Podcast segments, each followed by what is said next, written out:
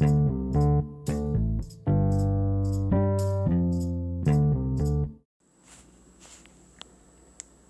to another episode of Just Some Christian Guy. This is Tyler Hawkins, and I'm just a Christian guy. Nothing special about me, just a guy, just a Christian. I like to read the Bible, study it, help find answers for my own life from it, help others find answers to their lives in it. So, this episode is from Matthew chapter 7, verses 21 through 23, and it deals with the question of how can there be sincere people that Jesus will still cast out? It's a genuine question, and so I wanted to treat it fairly. Uh, this is also part of a much longer lesson I plan on doing in the near future on examining the issue of whether God cares more about quantity or quality in terms of our relationship with Him, in terms of our faith, and in terms of church membership, even. So, with that said, let's dig into the study, and I hope that you will find it uh, enriching and beneficial to your life making sense of Matthew chapter 7, verses 21 through 23. That's the topic for today, and it's a topic that I wanted to cover because this section of Scripture gives a lot of people problems, because honestly, it's a difficult teaching. Uh, but hopefully, uh, through reading through this passage together, uh, we can come to a, a good understanding of what Jesus is actually teaching here. So let's just dig into the text right now. Again, that's Matthew chapter 7. Let's start with verse 21. Not everyone who says to me, Lord, Lord, will enter the kingdom of heaven but the one who does the will of my Father who is in heaven. On that day, many will say to me, Lord, Lord, did we not prophesy in your name, and cast out demons in your name, and do many mighty works in your name? And then I will declare to them, I never knew you. Depart from me, you workers of lawlessness. Okay, so the reason that this is such a troubling passage for so many people is understandable. It's because this passage shows those that are trying to follow God and actually do works for God and in God's name, those that have a sincere faith in God and are putting that faith to the test by doing works in the name of that faith, can still be considered separated from God. And so this is counter to a lot of teaching that's in the biblical world today. Uh, and honestly, it goes counter to uh, a lot of the way that uh, many people believe the Bible. It goes against what is uh, intuitive for most people who haven't done deep studies on the Bible. So I wanted to examine this and see how we can make sense of this passage. How could it be that these people who Jesus sets up as being faithful to God can still be separated from God, how God could never know them? Okay, so the, the true answer to this is right at the top, right at verse 21. I'm going to reread 21. Not everyone who says to me, Lord, Lord, will enter the kingdom of heaven but, here's the key, but the one who does the will of my Father who is in heaven. See, there's a contrast here between doing works in the name of the Lord and obeying the will of the Father. So, to put this in perspective, what Jesus is saying here is that it is possible, uh, not, not even just possible, he, he, straight, he straight up says that there will be people who do this. So this isn't just like a possibility that it could happen at some point. This is people that these people do exist, these people will exist. So the question that we ask ourselves is are we one of these people? Let's make sure that we're not. Okay? So what he's showing is that there will be people who will profess to believe in Christ, profess to believe in God, and will do works for God. Will do works for other people. You know, let's think of you know, love thy neighbor as thyself type of motivations, this selfless motivation, and will do these works. But just because they do those works does not mean that they are fully obeying the will of God. So there's a distinction between simply doing works for God and obeying the will of God. See, Jesus is separating these things. He says you can do works, but still disobey the will of God. Because works alone aren't enough if you aren't obeying the full will of God.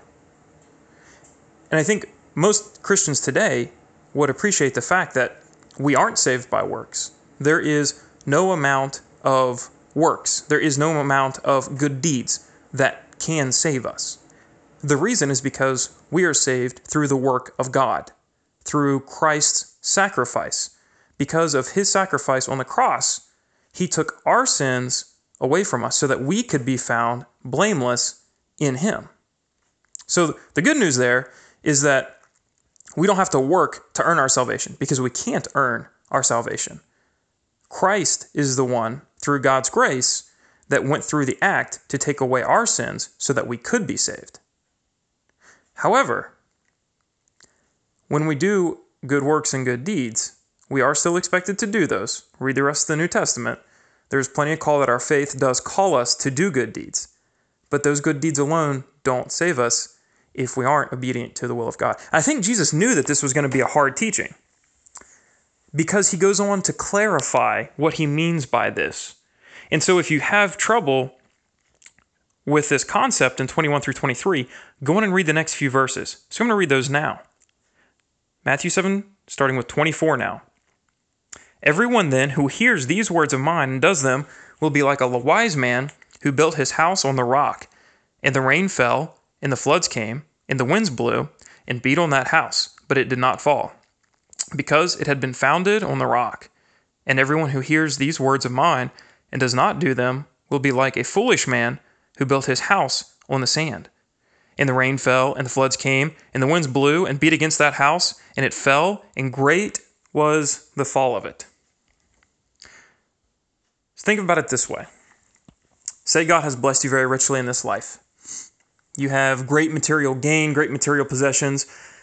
Because you recognize God's love for you, God's grace for you, and all the blessings that He's given you, you want to give back. You want to give back in the name of the Lord. You want to do a mighty work for God.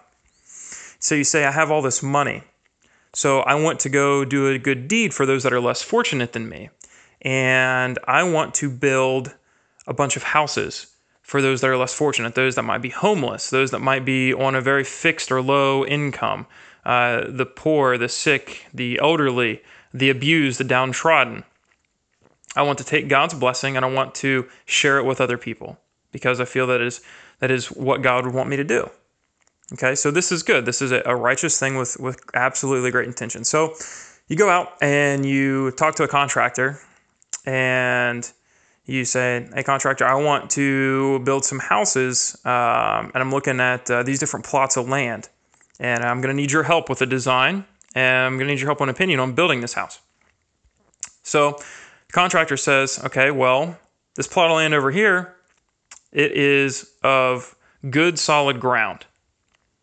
Um, you're going to be able to build really, really strong house here, and it's going to be able to last forever. This other ground over here, you know, the soil, it's it's really soft, it's really sandy. It's not going to support a very good structure. And so you might be able to build houses here, but I can't promise you how long those houses will last, no matter how much we try. I just don't know. So then you say, okay, but God has blessed me so richly. And if I build on this plot of land here that's on the rocks, that's on the solid ground, uh, there's less of that land. So I'm not going to be able to build as many houses or help as many people. But if I build the houses on the softer sand, well, that land comes at a great price or at, at a great deal. I can buy 100 times more land of this soft soil than I could of the rocky ground. So I think that I want to help more people. And so I'm going to buy this land on the soft soil and I'm going to build these houses. Contractor says, Well, I'm just a contractor you know what? If you pay me to build houses on the soft soil, that's up to you. I'm telling you, it's not a good idea. I think you should build on the rock, but whatever. We'll build these houses. So then you go and you build these houses. Okay, so you, you put up 100 houses on the soft soil, and you're able to help hundreds of people to move into these houses. And you think, how, how great of a, of a good deed did you just do to help so many people? Because of what God has blessed you with, you were able to help all of these people. But then the rains come, the winds start blowing, the rains start pouring down, that soil gives way, and then the houses collapse on those people. How much good did you do? Well, it's not a lot of good there because you deviated from a firm foundation. So that's the parable that Jesus is telling here with these people who he's going to say to them, Depart from me, I never knew you. Because even though they wanted to do good deeds, even though they were trying to do works in the Lord's name, they didn't base their foundation on. Did you catch what it was in verse 24? I'm going to read that one again.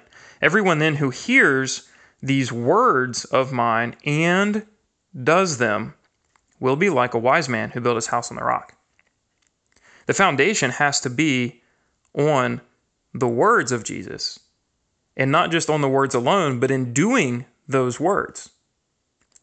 You can do plenty of good deeds. You can even do them in the name of God. But if your life and your biblical teachings and understanding and lifestyle isn't based first on a firm foundation on God's word, then those other good deeds, they don't matter at all. You're only going to be causing harm to yourself and others if your life isn't based on the word of God. And this is why studying the Bible is so important, so that we can know the word of God, so that we can do the word of God, so that we can live out our lives in accordance with the will of God. That is the deeper meaning of this section of Scripture here. That we need to base our lives on the Word of God and living out the will of God. We can do good deeds. We should do good deeds. But we have to do those good deeds on the firm foundation of God's Word. Okay, hopefully that made sense to you. Hopefully you can now take this section of Scripture and feel a little bit better about it. Hopefully you also feel challenged about it. I know that I feel challenged whenever I read this passage because I don't want to ever hear Jesus say, Depart from me, I never knew you. And that is why I devote myself to studying. I don't study as often as I should, and I admit that, but I try to base my life off of God's Word because I don't want to hear those fateful words one day. So hopefully we can all learn from this lesson and make some changes in our lives and make improvements in our lives. With that said, I'd like to close out this lesson by saying that the flip side to all this is that God's grace is truly amazing and God's love is truly amazing. And if it wasn't for that, we could never be saved. But God's grace gave us His Son, and God's grace gave us His Word so that we could come to know His Son and come to obey the Word. All right. Well, hope you guys have a great day. Hope this study was beneficial. God bless you all, and until next time.